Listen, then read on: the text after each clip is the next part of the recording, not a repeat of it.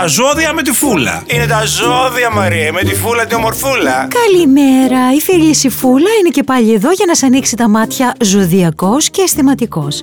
Κρυός, η μέρα σου είναι σαν παλιά ελληνική ταινία, ασπρόμαυρη που την αλλάξανε τώρα το χρώμα και την κάνανε έγχρωμη. Δεν είναι και πολύ ωραίο αυτό. Δεν είναι πολύ επιτυχημένο. Ταύρος. Η μέρα σου είναι σαν εκείνα τα podcast που δεν έχουν σενάριο, που μπαίνουν κάτι πιτσιρικάδες και μιλάν, μιλάν, μιλάν, μιλάν, μιλάν ατέρμονα. Συνήθως δεν έχουν σχέση αυτοί. Δίδυμο. Είσαι ένας σεμνός και χαμηλών τόνων άνθρωπος. Ε, κυρίως μέσα στο μυαλό σου, γιατί έξω δεν είσαι. Καρκίνος! Σήμερα είναι η μέρα που θα κάνεις την επανάστασή σου, που θα βγεις εκεί έξω και θα διεκδικήσεις το δίκιο σου. Λιοντάρι! Πέλει πέλει το κοπέλι, κάνει το παιδί και θέλει. Με την πειθό και με επιχειρήματα θα κάνεις τους ανθρώπους να κάνουν αυτό που θέλουν. Όχι με τσαμπουκάδες. Παρθένο, σήμερα σου είναι αλμυρή σαν κρέπα, με πολλά υλικά μέσα.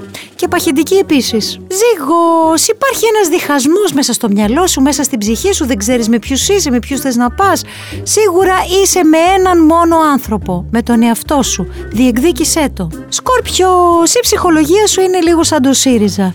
Διασπασμένη. Όλοι το ξέρουν, αλλά κανείς δεν το παραδέχεται. Το ξότ.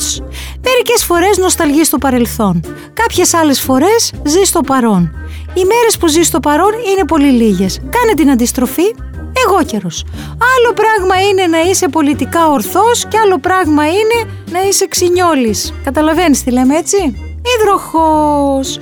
Όπως έχει πει και μια πολύ σοφή φίλη, εδώ στην εκπομπή συχνάζει, Μαρία τη λένε και έχει πάντα δίκιο, για να σε απογοητεύσει κάποιος πρέπει πρώτα να σε εγωιτεύσει. Και σένα τελευταία πολλοί σε απογοητεύουν. Ήχθης, ναι το καταλάβαμε ότι θες να χάσεις 5 κιλά, μας τα έχεις πρίξει από χτες, αλλά κάνε και κάτι γι' αυτό, ράψ' το. Αι, τώρα, τα λέμε ξανά αύριο.